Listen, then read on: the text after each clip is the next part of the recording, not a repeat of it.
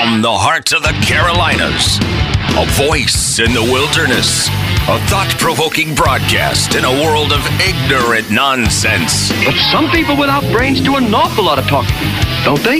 Yes, I guess you're right. This is the Vince Coakley radio program. And good morning.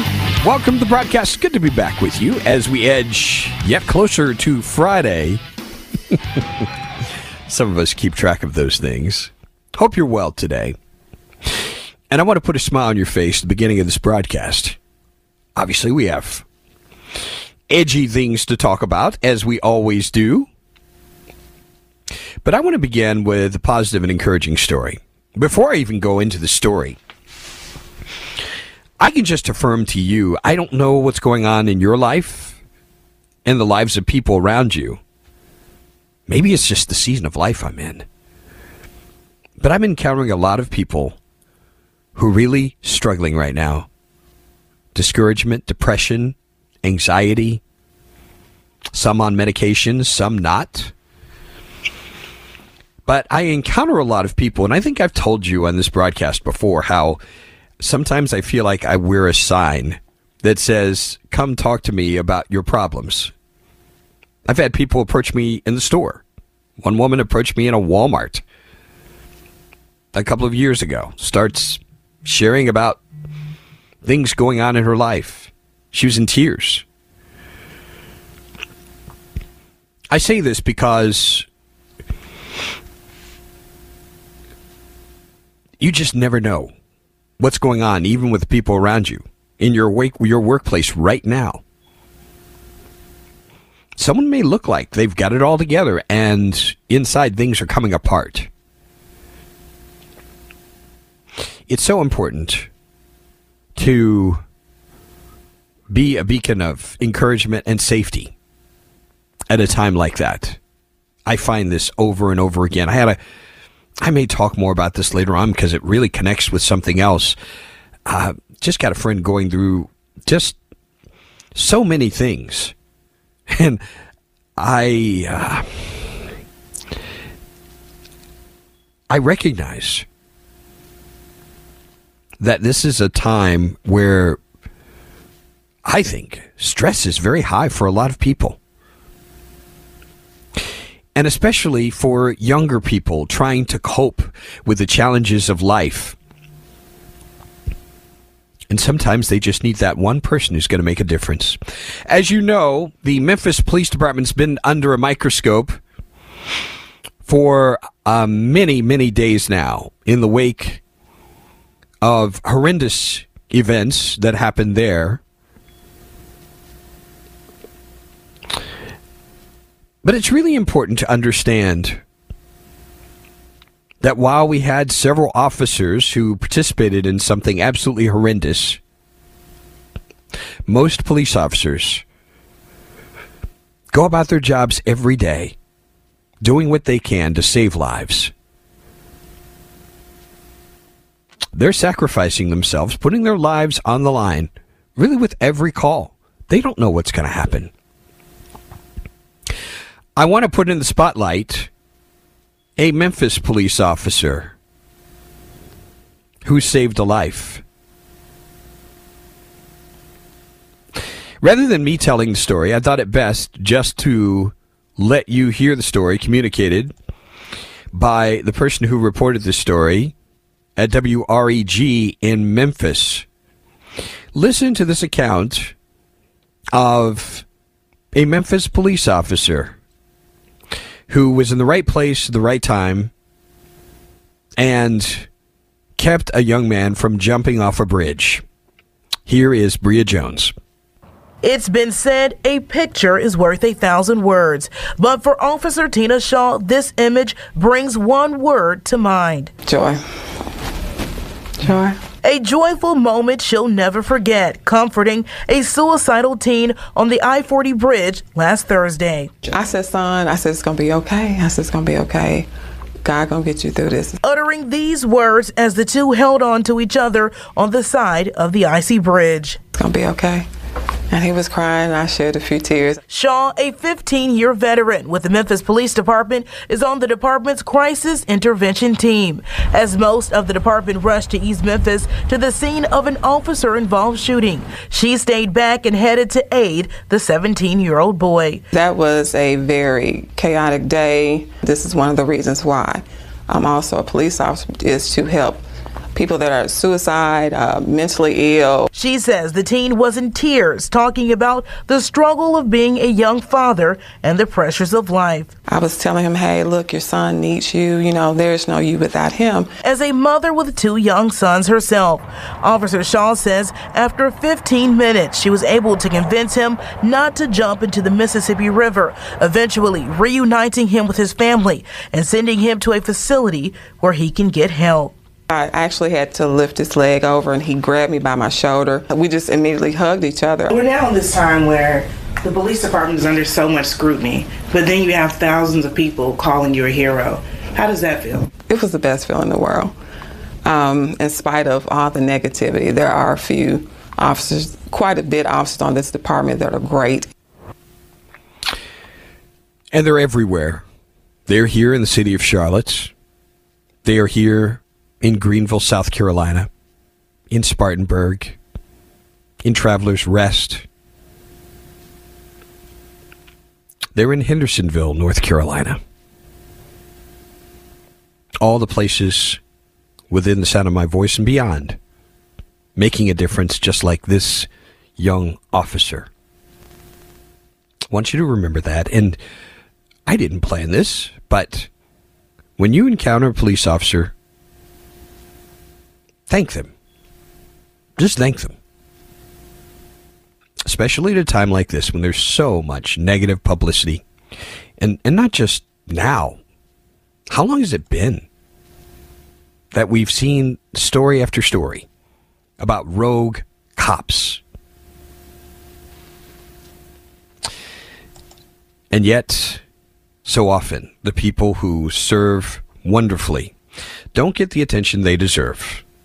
So I am so encouraged by the life saved, and it inspires me. I hope it inspires you.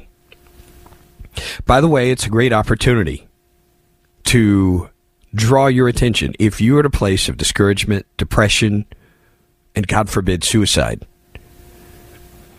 988 is the number to call. That's the National Suicide Prevention Lifeline. 988. There's also 741 741 to reach a trained crisis counselor through the crisis text line. That's a global non not for profit organization. It's free, 24 7, confidential. So I want to take the opportunity again to put this out there just in case anybody within the sound of my voice, you need help. By the way, I'm, I'm just looking as I read that information to you about these phone numbers. A story here three quarters of suicides are male. Why aren't men seeking help for their mental health? Boy, that's a conversation as well. I've covered that many times. We've got to get over ourselves, guys. Let's cut out all of the posing and let's be real. I hope you have men around you you can be real with. It's now more than ever, it's really important to have those kinds of people around you. Much more as we continue our broadcast. Stay with us.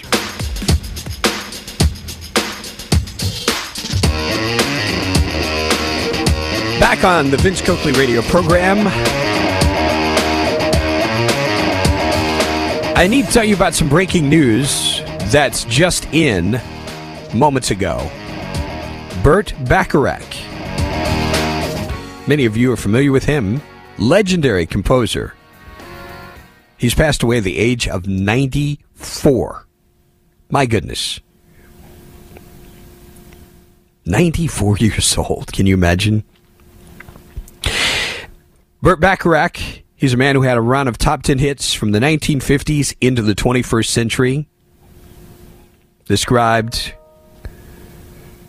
by the Associated Press the singularly gifted and popular composer and Oscar winner, delighting millions with the quirky arrangements, unforgettable melodies of Walk On By. Remember that one? Do You Know the Way to San Jose? Dozens of other hits. Passed away at his home in Los Angeles yesterday from natural causes. Wow. 94 years old.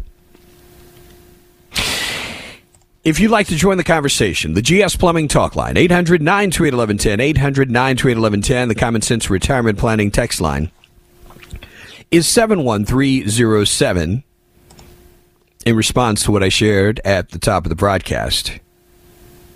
Wonderful story of a police officer kept a young man from committing suicide by jumping off a bridge into the Mississippi River. I mentioned how people approach me all the time and people talk to me all the time about problems. In fact, I've got a friend who is just dead set, determined. Eh, I, I, it's almost like a singular mission from this friend of mine to reel me back from listening to people and their issues and their problems. This texter says, Oh my gosh, Vince, this happens to me all the time from strangers. Please consider it as I have, as a gift from God. I see each one as a huge opportunity. Brings me to tears to think of it. I'm glad I'm not the only person in this. I talked about tough times. This texture says, Vince, the Ramsey budget helps a lot during these tough times. I am absolutely sure. It's helped a whole lot of people out there. I mentioned it seems like I'm wearing a sign that says, Talk to me about your issues. Jim out of Easley, smart Alec. Vince, I thought you wore a sign that said, Kick me. Ah, uh, my dear departed mother had that gift of people coming up to tell their stories and problems. Yeah. Another person simply saying of the story, Yes, I love this. Vince, these people you reference that have problems, do some have relatively good health and a job? If so, they need to reflect on the blessing that they have and try not to dwell on negative things. I am a crippled person who seeks the positive in life. So wonderful of you. Thank you for sharing that. Thank you for your attitude. On the issue of men, I said too many of us men do not have people to talk to, to be real with, to not pose around. This texter in the upstate says, hits it right on the head. We are too proud. Absolutely. Vince, here's a theory. Ever since the left started the war on police, less and less people want this job. So, to compensate, many cities and municipalities have loosened the requirements to become a cop. In some cities, you can even have a felony. That's who's wearing a badge these days. Vince, to men to discuss your feelings is a show of weakness. For women to talk about their feelings with other women is very natural. Yep, we got to change that, don't we? And we darn well better not only get this under control ourselves, we need to correctly teach our young men, our children, the importance of that that they don't repeat this toxic behavior of posing. Men don't seek help because doing so causes someone to use as a red flag and deny your Second Amendment. So, unfortunately, I see the red flag laws driving those with small issues underground, making them larger than life, and ultimately causing more harm than good. I could certainly see that. Could certainly see that. And someone commenting about Burt Bacharach favorite. My mom loved him. Regarding that police officer, totally an angel. And glad there are many out there. That is from Gigi.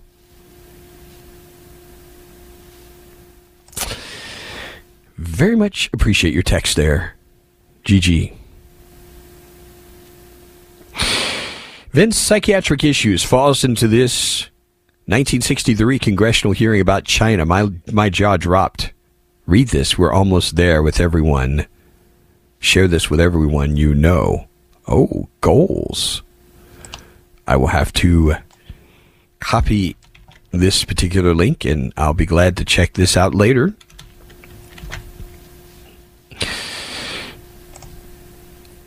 You always hear one of the things you always hear as an emphasis on this program is the importance of being healthy and engaging people just across the board. That to me is so vitally important. Relationship. Ultimately, political causes, activism, all of these other things, they all go to seed without relationship. Vince is a gift when people feel they can talk to you. That means you're a good listener, too. You also have a nice voice to listen to. Keep up the good work. Enjoy the show. Well, thank you. I will endeavor to do that. And, and, and I want to remind you the, the person I am, I stand here before you on the shoulders of people who've supported me. I think of Don Adkin, who recently passed away. It's the influence, the encouragement, the support of people like that that causes me to continue to be able to do what I do because they pour they have poured into me. And that in turn enables me to do this with a younger generation. That's something is vitally important to invest in. Before we delve into other things, I want to remind you about a book that I just started reading and uh, we're going to have the man who put out this book on the program very soon. The book is called Red, White, and Black. It is absolutely awesome. I just saw, you know, it's kind of cool when you use a program like Kindle. You can see how much of the book you've read. I've already read 21% of this book. I just got it uh, sent to me yesterday. But this book is awesome. And I want to encourage every every single one of you read this. Every single one of you. It's Red, White, and Black by Robert Woodson. And uh, I'm going to be talking more about this in the coming weeks, and we're going to have him on this broadcast. And my good friend, uh, uh, a couple of friends of mine who have contributed to this book will also join us uh, to talk about the very important subjects covered in it. Stay with us.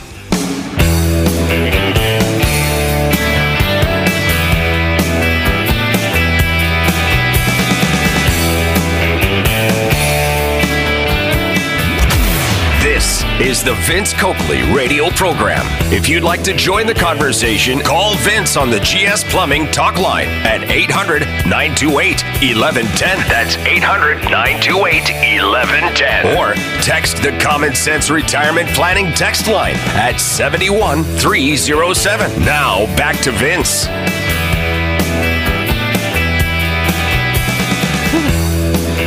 Oh my goodness.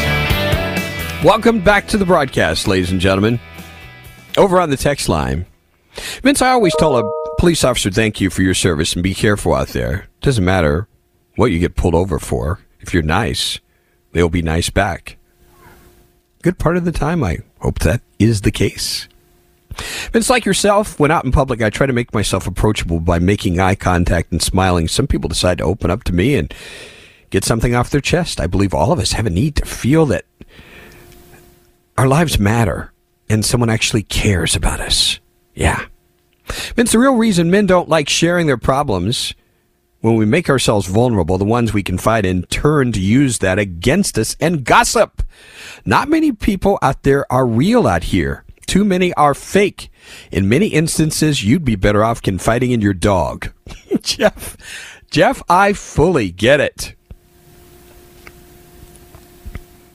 I am absolutely serious about that. and and this is why I always put the condition on it. Engage safe people. That is vital. Safe. Vince, the book you're recommending, Red, White, and Black, sounds like something that maybe Governor DeSantis should have to okay before you read it. Yesterday, he banned autobiography books by Hank Aaron and Roberto Clemente. Do you see where Donald Trump calls him a pedophile? Maybe that's something we should be looking into. Really? Ah, my goodness. We'll talk about political matters a little bit later on. Before we get there, I want to draw your attention to something that I believe is going to become a very serious issue if it indeed does happen. I'm very much concerned that this country, in this country, we need to have a conversation about Ukraine.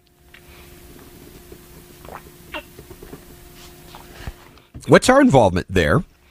What are the limits of our involvement? Because I believe that could be sorely tested in a matter of days. Before I go into the story, I just want to put a hypothetical about to, out to you. Let's say we reach a point where Vladimir Putin decides, okay, I'm done with this. You know, we've been dancing around these Ukrainians for about a year now. Let's just get this over with. So he decides, you know, we're going to just send an overwhelming force into Ukraine and we're just going to just go in and blow this country away. Send thousands of soldiers in, tanks, warplanes. We're just going to go in and knock it out. Get this over with. I ask you, what do you think is going to be the reaction of the international community? I, I, this is a very important question, folks. What are we going to do? My concern is the possibility we could get drawn into this without having a conversation about it. In fact, I have to wonder what's going on with the Pentagon and this administration in preparing for this possibility because we need to decide in advance. How far are we going to go? Are we going to allow ourselves to get pulled into war? And I think increasingly there are voices out there of concern that we could end up there. And the consequences could be far reaching. The U.S. Sun has this story Countdown to Z Day. Russia massing 1,800 tanks, 700 aircraft and 500,000 men for a new Ukraine assault in 10 days. This explains why the president of Ukraine has been asking for jets. Vladimir Putin believed to be preparing for a massive new offensive in the coming weeks to co- coincide with the first anniversary of the war, February 24th.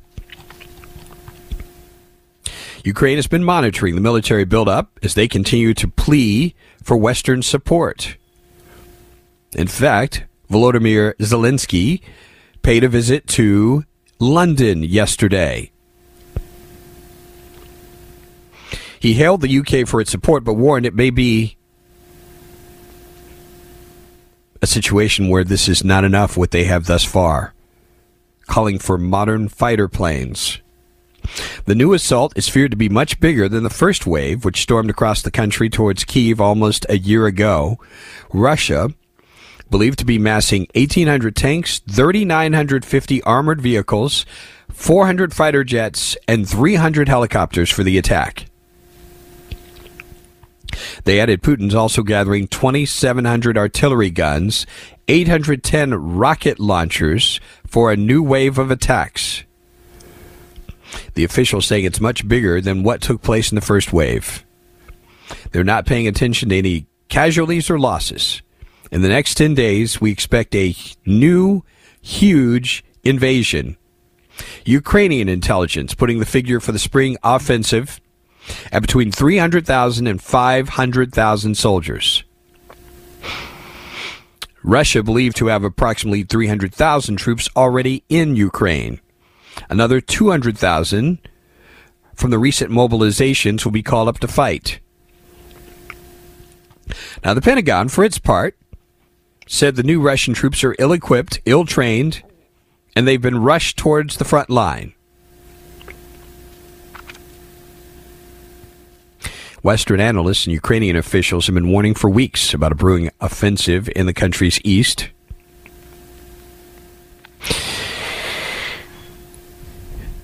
They've observed the Russian occupation forces redeploying additional assault groups, units, weapons, and military equipment.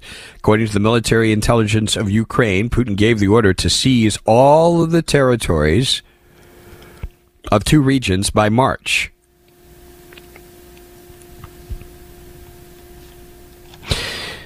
I just want you to think about this, and I'd love to hear your thoughts now. What should we do? What should we do? What are the limits of our involvement? What's the point where you believe we ought to say no, we cannot and should not get any further involved? Is there a place where you would make such a declaration? Love to get your thoughts as we continue the broadcast. Also, we'll talk about 2024 the field for presidential candidates is beginning to grow. And we'll also talk about some of the mudslinging already underway. This stuff, I'm just going to tell you, it's pathetic. That much more as we continue our Thursday broadcast. Stay with us.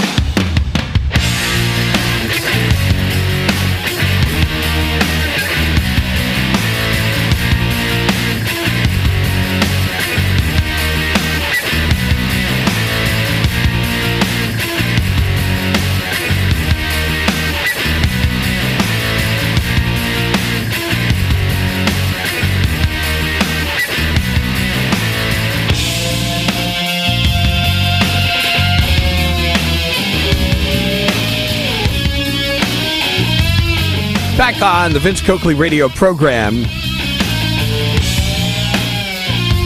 This texter saying, Wonder what America would do under the threat of a Mexico, China, and Russia type NATO on our southern border. What's the atmosphere in Russia? Are the citizens protesting against this war? Vince, we should send a strongly worded letter. America would likely not go in alone. We can't afford a war right now. Heck, we can't afford peace right now. The Pentagon's hope is Russia's military elite is as incompetent as theirs. Ooh. If Russia wants Ukraine back that bad, let them have it. Keep America out of it. Wasn't Vietnam enough? We need to abandon Ukraine now. All they're doing is looting our treasury and laundering money for the Democrats. Let politicians send their own children first. Then we will know they're committed to win. Stay out of it. Even if the U.S. belonged in this conflict, which we can't afford it, this administration spent an unprecedented amount of tax dollars, and the inflation this caused isn't getting any better. The U.S. needs to tell Zelensky to surrender. His country was corrupt and in control by globalists this has nothing to do with Ukrainian citizens. The end result is Putin will take Ukraine and would have taken over if the U.S. wasn't involved. Alrighty. Mmm. Just a sampling of some of the items into the text line thus far. Do you agree?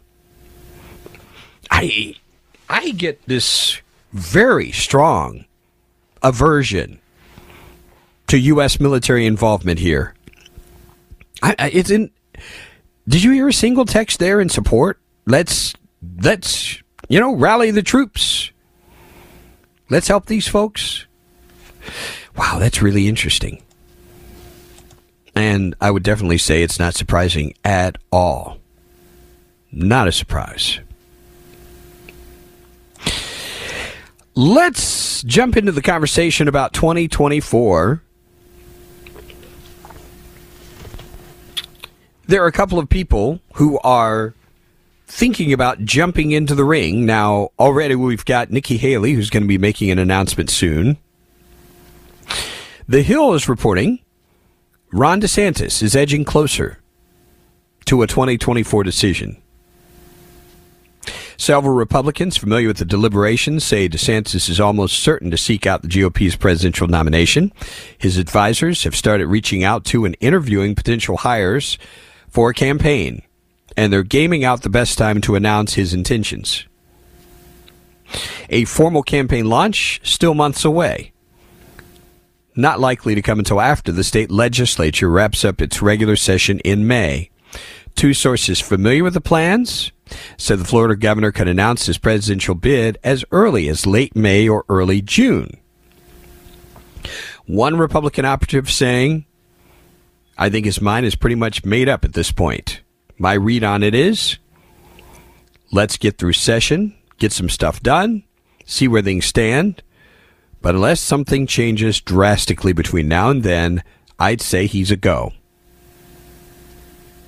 DeSantis has said very little about his 2024 ambitions, but his growing stature within the GOP very clear. Early polling shows him beating former President Trump, his one-time political benefactor, in a head-to-head primary matchup. And conservatives are increasingly naming him as the top choice for the party's presidential nod. Behind the scenes, DeSantis' advisors have also started laying the groundwork for a national campaign, reaching out to potential hires as they look to staff up his political operation. Another Republican with ties to DeSantis said this is the moment. While the Florida governor has been floated as a potential presidential hopeful for years, as you know, he's got that momentum after scoring a staggering 19 point win in his November reelection bid. That's a margin that's not been seen in a Florida gubernatorial race in four decades.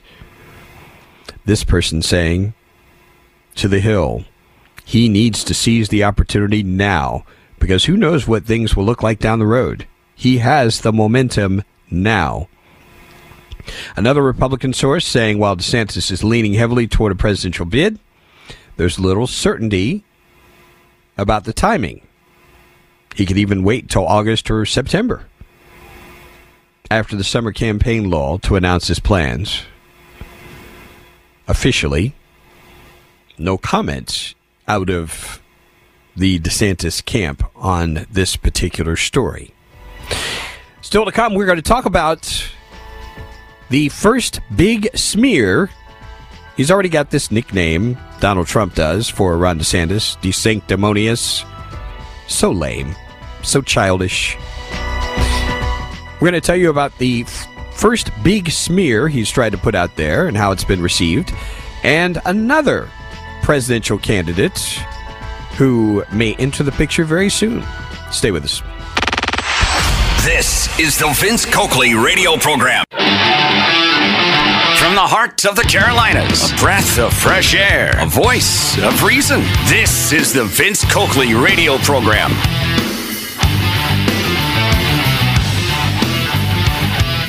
Hour number two of our broadcast. We're in the midst of talking about 2024. What are your thoughts about the race that's shaping up? Donald Trump is in. Nikki Haley will soon be in. You're hearing now Ron DeSantis may get in in May or June. And we have another candidate to talk about in a bit. Before we get there, we mentioned a little bit of mudslinging that has been underway. I saw this the other day and I just thought, how shallow. Here's what happened. On Tuesday, Donald Trump responded to two photos posted to Truth Social of a man posing with three women with a caption claiming that it was of DeSantis grooming high school girls with alcohol as a teacher. That's not Ron, is it? He would never do such a thing, Trump responded. No way.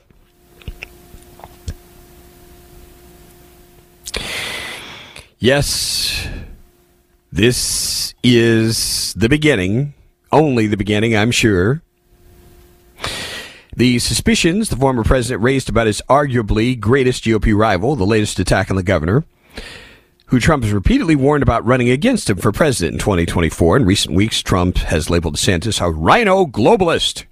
Has claimed the governor loved the COVID vaccine, has taken credit for DeSantis' political success, citing his 2018 endorsement.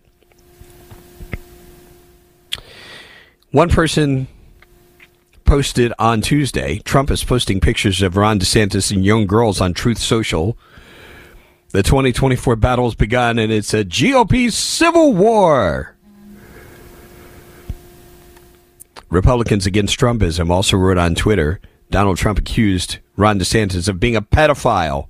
This is just the beginning. It will get much uglier in the next few months. I don't mind telling you, because I've said this before. This has nothing to do with hate. I am not a never Trumper.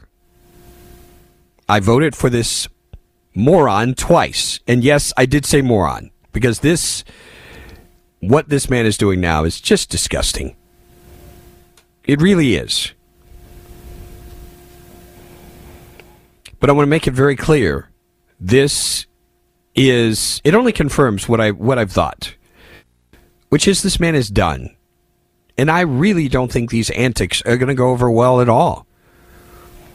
Maybe they will with you. And so far, I think Ron DeSantis has been very classy in the way he's reacted to this.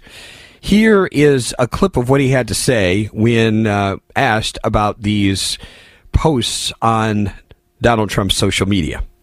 I spend my time delivering results to the people of Florida and fighting against Joe Biden. That's how I spend my time.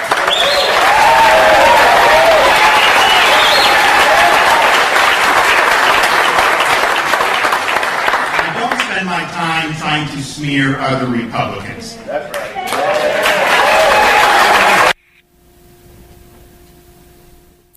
This texture says, screw Trump. Love DeSantis.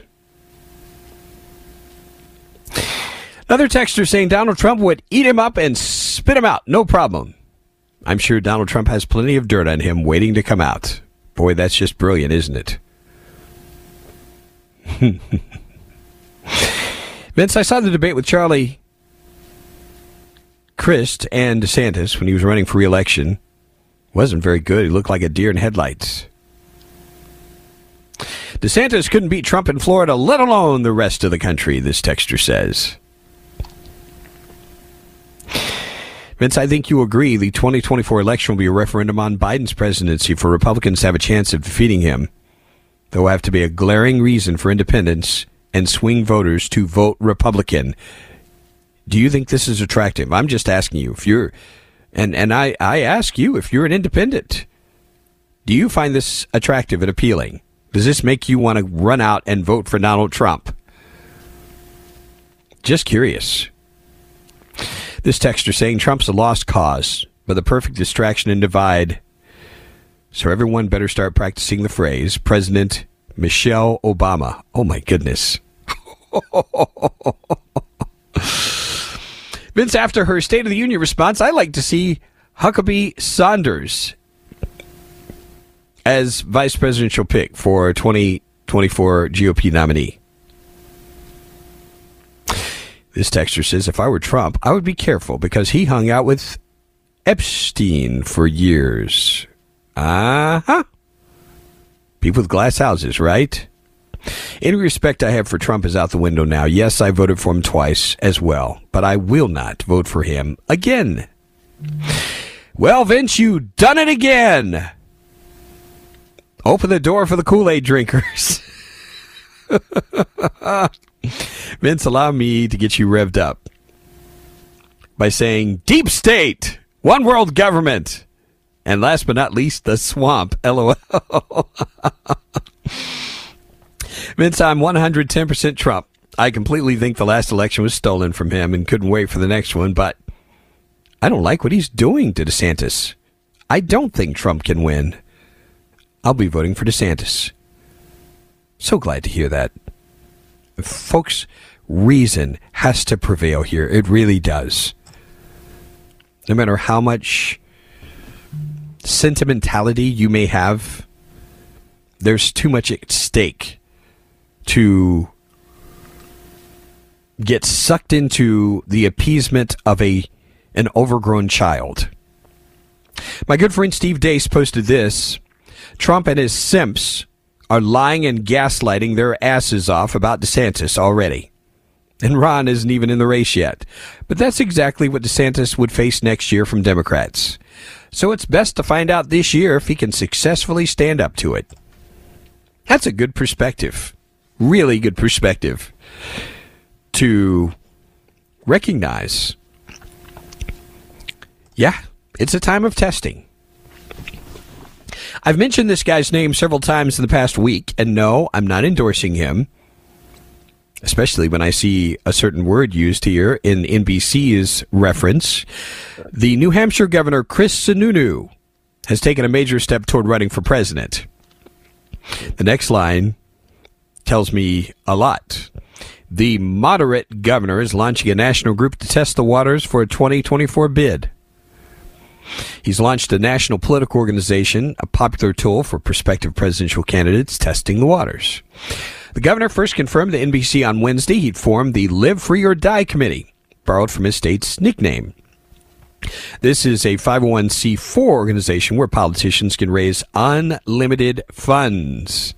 The donations don't have to be disclosed, and prospective candidates often use these political nonprofits as a way to gauge interest from donors. This comes weeks after Sununu has publicly teased entering the GOP primary, which officially kicks off for the first of the nation contest in his home state, giving him automatic name ID and familiarity. Folks, it's not very complicated at all. what are your thoughts on the uh, food fight? and on these names that you've heard thus far. Be very curious to get your thoughts as we continue. Stay with us.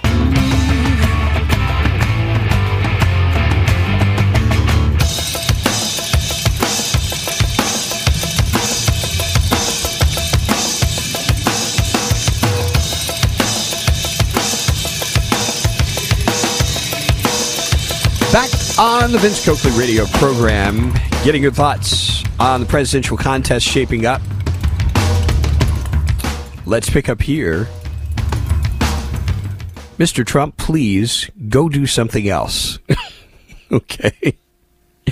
DeSantis, Huckabee Sanders 2024. We need to move on from the Trump era. Just go away, Trump, you toxic moron.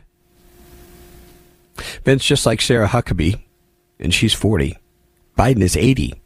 It's time for the younger generation. Trump is a has been.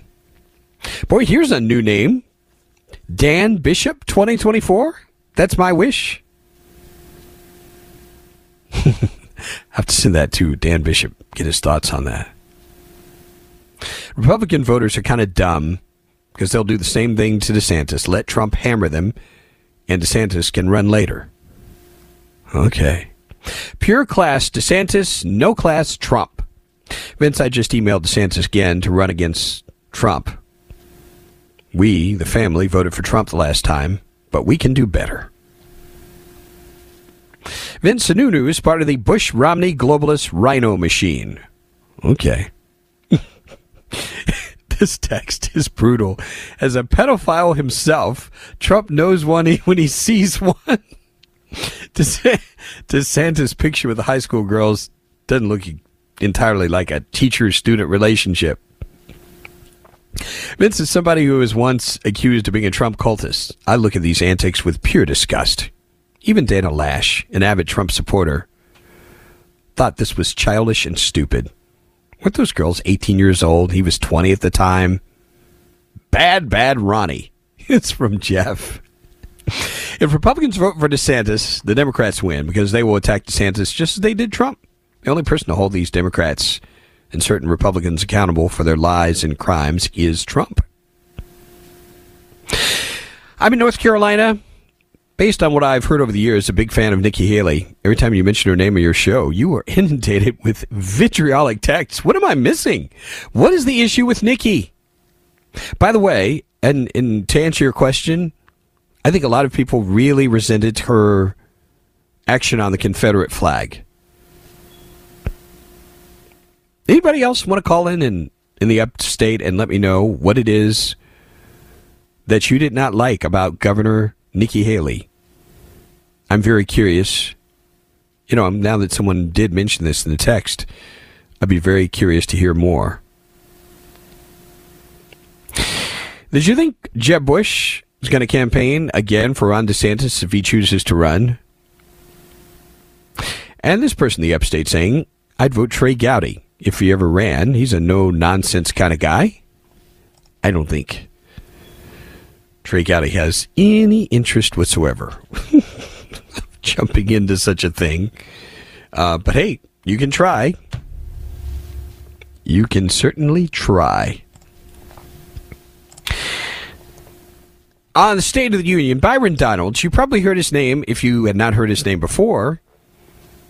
When I'm not I'm trying to remember. Was it Ralph Norman? Was it Dan Bishop? I think it was Dan Bishop. Entered Byron Donalds' name in as a possible candidate for Speaker of the House. Remember that? He is a black Republican member of Congress. Every time, every time I've seen this guy, he's sharp. He impresses me. I do think he's certainly a rising star. He posted this on the State of the Union address. I came to the State of the Union with an open mind. Now my brain is mush, disjointed, incoherent, lifeless. Wow. Isn't that a great description of the State of Union?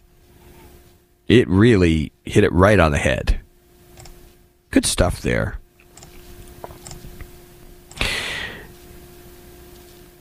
Oh, now we're getting comments from people about Nikki Haley. Boy, I've really, I've really opened up the floodgates on this. Ah, uh, where shall we begin? You ready for this? This person saying about Nikki Haley. She's a RINO. Rogers says, We will never vote for her. Haley is a quitter, Vince. A quitter. Also, Vince, not that Nikki Haley did not do a good job. She just overstepped her boundaries. She's not from the real South. Oh.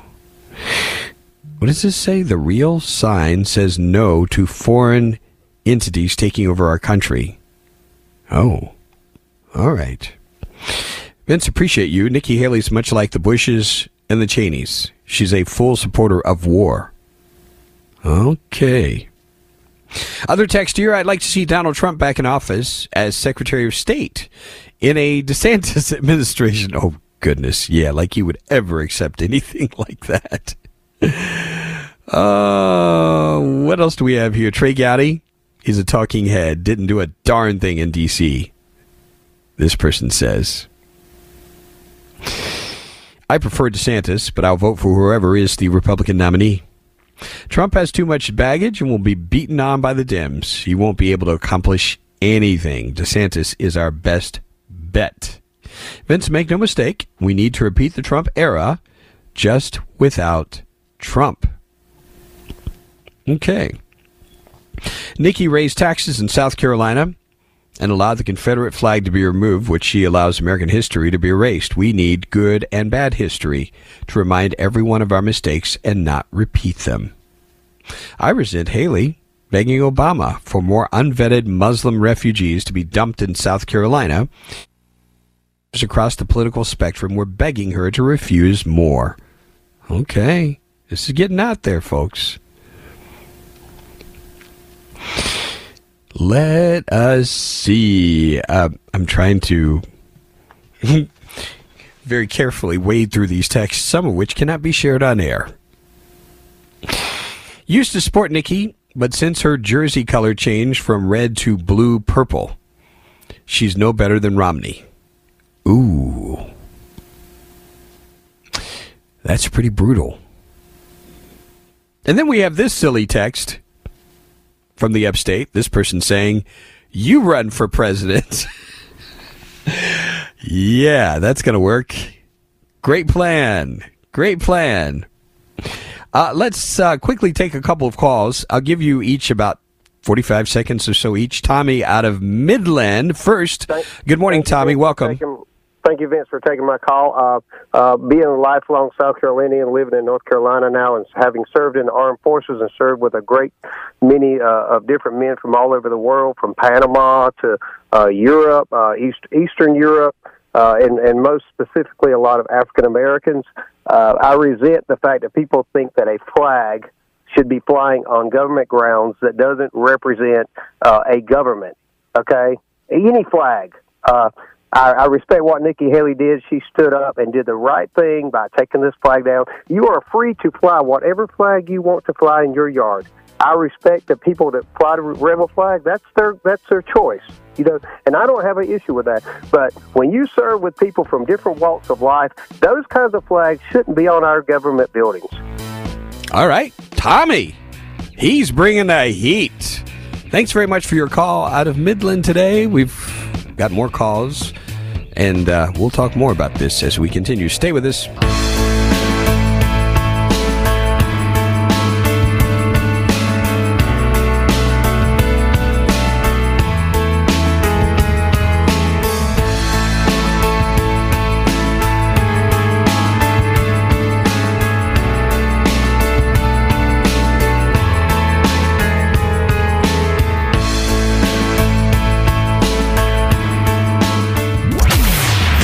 Is the Vince Coakley radio program. If you'd like to join the conversation, call Vince on the GS Plumbing talk line at 800 928 1110. That's 800 928 1110. Or text the Common Sense Retirement Planning text line at 71307. Now back to Vince.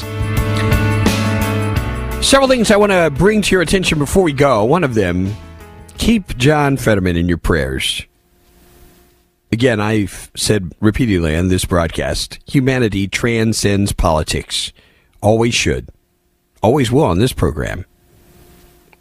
As you know, John Fetterman had a stroke during his 2022 Senate campaign. He was admitted to the hospital after feeling lightheaded toward the end of the Senate Democratic retreat on Wednesday. Initial tests did not show evidence of a new stroke, but doctors were running some more tests, and he stayed in the hospital overnight for observation. So keep John Fetterman in your prayers. Vitally important to do so. I want to give you a heads up about what is ahead for tomorrow. Tomorrow for Faith Focus Friday. There's a guy who's written a really, really good piece that we really need to pay close attention to. And I'm speaking mainly to evangelical Christians. Because one of the things that I'm really, really concerned about is the church has been co opted. And basically, you know, it's it's kind of interesting to me because I've had my own views about uh, what is it? Revelation 17 talks about the whore of Babylon. I've had my own views about that for years. But the older I get, I, I'm just going to be very blunt about this. The more I'm convinced the church has basically whored itself out to politicians. And we need to get a grip on this. Those of you who are genuine believers need to get a grip on this. Nobody should own us. We need to have our own distinct message, our own distinct character, and conduct ourselves in a way that uh, really indicates that we are independent and we're not beholden to anybody. See, we've lost our moral authority. And the saddest thing in all of this is we've lost the power of our testimony to speak the gospel because of some of the things that we've done, some of the people we've gotten in bed with,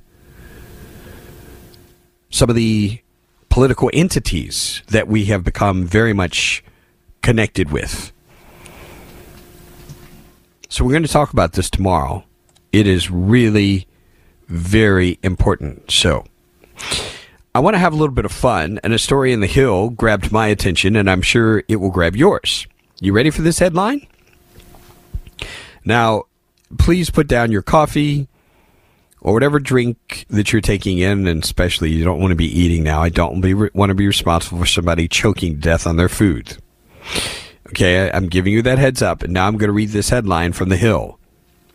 Democrats prop up Harris and Clinton for 2024 if Biden doesn't run. I'm serious, folks. This is a real news story. Former Democratic presidential nominee Hillary Clinton trails only Vice President Harris in a hypothetical 2024 Democratic primary survey without President Biden, topping a field that includes both new names and familiar faces. In this poll, 2,194 people, Harris topped the Democrat field without Biden with 32%. Clinton, who's run for president twice, 20%. There's a 3% margin of error. Isn't this crazy? It's real, folks. It's real. the two frontrunners, trailed by the likes of Transportation Secretary Pete Buttigieg, California Governor Gavin Newsom, and Representative Alexandria Ocasio Cortez at 11, 10, and 8%, respectively. Elizabeth Warren and former Georgia gubernatorial nominee Stacey Abrams the only potential Democrat candidates to receive more than 4% in the poll. But you heard it right. Clinton is number two, 20%. Now, Biden, for his part, is thought to be prepared to launch his campaign in the coming weeks using the State of the Union address he delivered on Tuesday as a launch pad. Polling has shown the Democrat voters are tepid in their support of him and many prefer another candidate to be the nominee for 2024 on the Democrat side. Harris is positioned at the top of the survey, conducted between February 3rd and 6th, comes as she faces approval ratings that are even lower than the president's. According to an aggregation of polling from 538, she has an approval rating of 39% compared to Joe Biden's whopping 43. Boy, they're really doing well, aren't they? Nancy Pelosi, the former speaker, said on CNN after Biden's State of the Union she doesn't think any other Democrats will decide to challenge Biden if he runs again. She said, I hope he runs. I'm for him if he runs. I know the Democrats will fully embrace him. If he runs, it's over. and uh, boy, what she's saying there has more significant meaning than she knows. if he runs, it's over. My goodness, what are your thoughts? Hillary Clinton coming back into the picture. Let's go out to a call from Chris in Charlotte. Good morning, Chris. Welcome. Hey, Vince. Thanks for taking my call. I'd like to respond to that last caller who was, um, pardon me for saying this, but with his righteous indignation, he reminded me of AOC. Um, the gentleman who called about not wanting to see the uh, Confederate battle flag on top of the uh, South Carolina Capitol. I just want to remind people that war was not, people did not join the Confederate Army for their states to fight to keep slavery. They joined the military for that state because the state put out a call to arms. Invaders are marching south into our state we need people to defend our state. That's why those gentlemen signed up, and that's what that flag represented. That was the Confederate battle flag. That was the soldiers' flag. Soldiers who answered the call and got killed, died fighting for their state. That's why that flag was up there.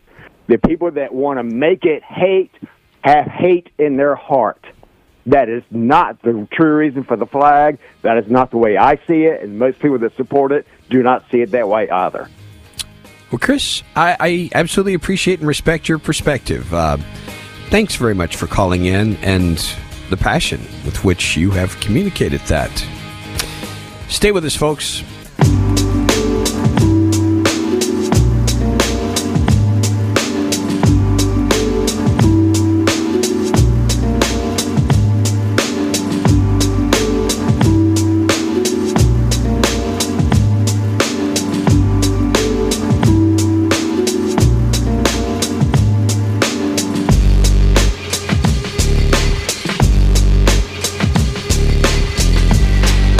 The Vince Coakley radio program, the final stretch of the broadcast on this Thursday.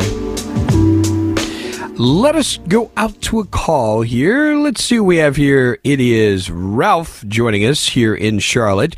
Good morning, Ralph. Welcome, sir.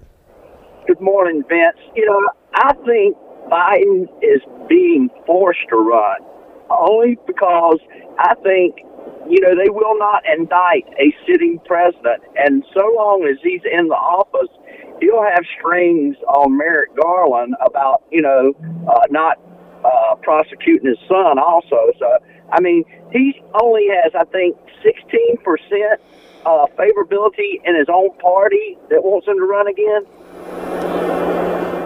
So you think this is all about staying out of legal jeopardy? Uh, yeah, yeah. I mean, and plus gaining more power and gaining uh, more influence while he's in there and everything, uh, making as much money and profiting off the American taxpayer uh, by settling uh, selling information to the to the you know the ChiComs and and all the other adversaries. All right. Well, I certainly appreciate you sharing your perspective here. Uh, we will see whether there's any real legal legal jeopardy for Joe Biden. Is that what's going on here? It is time for us to take a look at the day in history. Christopher, how are you today, sir? Hello, Vince. How are you? Hey, doing pretty good. We have a very short list today of items. Good. Only five. That's less chances to be wrong. That's good. Uh, well, let us uh, start here. It's kind of interesting and very rare that we have a circumstance where you have uh, two people from the same family who serve in political office. Well, we have such as we draw attention to this person who was elected president by the House of Representatives. In fact, his dad was president. There's a big hint right there. There's been more than one Roosevelt, right? That is true, but we're talking, I think that's a nephew uncle relationship. This is father and son. Oh, the WN uh, 41. 1825 is the year. Oh, uh, there's no nepotism in politics, huh? John Quincy Adams. Remember, we had John Adams, we had John Adams, we had John Quincy Adams. By the way, here's an interesting trivial thing John Quincy Adams lost the popular vote. And this was an election where the House ended up making the final choice. Can you imagine if that happened today? Has anybody won just because of the? I mean, you know, it doesn't seem to guarantee anything that you no, won the popular vote. Yeah, it doesn't guarantee anything in our system, which is uh, there are good reasons for that. That's runs. You need a hit. That's uh, hit. You need runs. Yeah, 1894. You're absolutely right. 1894. This chocolate company is founded.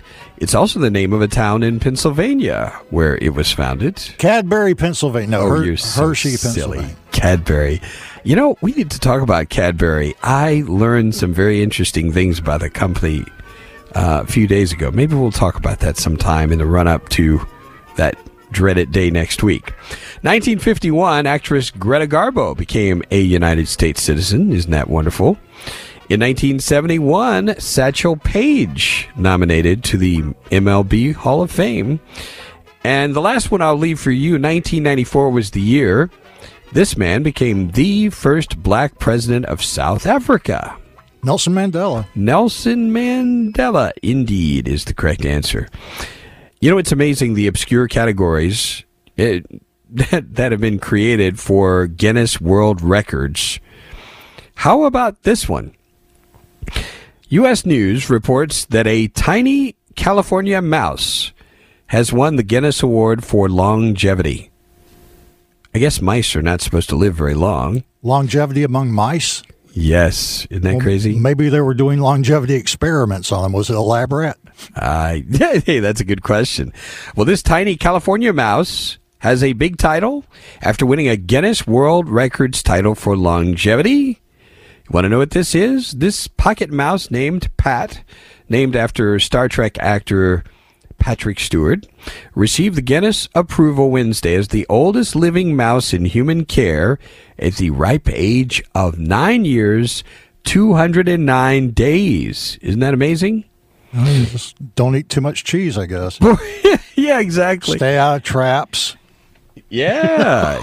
Well, what other things would mice do to increase their odds of survival? And stay away from the cat. Yeah, That's another cats, important yeah. one. Yeah. Yeah. This one was born at the San Diego Zoo's Safari Park, July 14th, 2013, under a conservation breeding program. Now, the pocket mouse weighs as much as three pennies, the smallest mouse species in North America.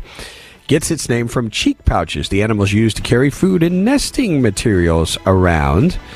Uh, but this little mouse now um, in the record books. I wonder if he's still the oldest mouse, if you know what I mean.